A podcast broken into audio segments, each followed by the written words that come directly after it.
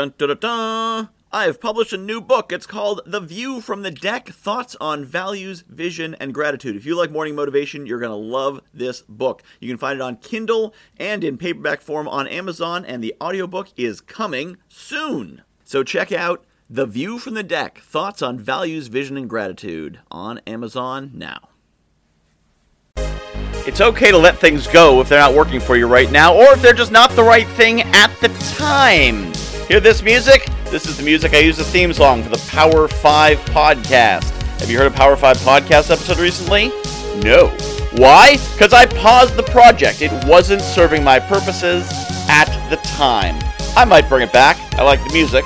I like the logo we have. The cover art's fantastic, but it wasn't doing what I needed it to do at the time, so I put it on the shelf. My time is standardized, right? One minute is one minute, but the value of that time depends on what I do with it. What is the highest value activity for that time? We'll get caught in something similar to the sunk cost fallacy. Oh, I don't want to be someone who gives up on things. I don't want to do half finished things. I need to stick with it. I need to see it through. Sure, sometimes you do. You're planning a summit, it's not coming together. You should probably see it through, right? You got people lined up, you got people promoting. Make sure that work something goes into it. But if you're putting together a podcast and no one's listening to it and there's no interest, well, maybe it's time to put that one on the shelf. Maybe it's time to pause it. Maybe you'll bring it back later. Maybe you won't. You put out a product, nobody buys it. You don't have to keep promoting it. Nobody bought it. Nobody wants it. Maybe you'll get back to it later. Maybe you won't. Maybe you'll learn some things from it and go on to the next thing.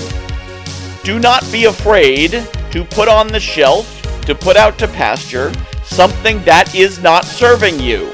Because you have a limited amount of time, a limited amount of energy, a limited amount of resources to dedicate to the things you are doing.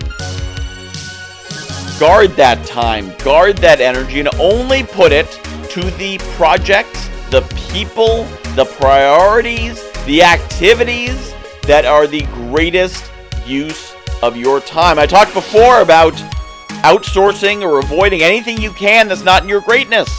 Hiring a cleaning person, hiring someone to mow your lawn, unless you're like me and mowing your lawn is part of your cardio exercise. But other than that, find some way to outsource anything that is not your highest and best use of your time. You only have so much time, so make sure you're using it in the most valuable way. And if that means dropping a project, that's okay. If that means dropping a relationship, that's okay.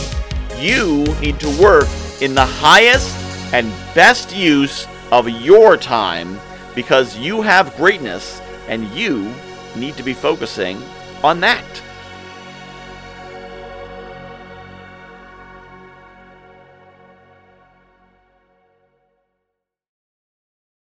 I have published a new book called The View from the Deck Thoughts on Values, Vision, and Gratitude. If you like morning motivation, you're going to love this book. It's a lot of the same concepts. The basic principle of the book is that I was coaching clients and they were telling me about their dream life, and I was recognizing elements of their dream life in my everyday life. And it made me realize there's things in my life that people are dreaming of. And there's things in my life that the me of a few years ago would absolutely have given his right arm for, and chances are you've got the same.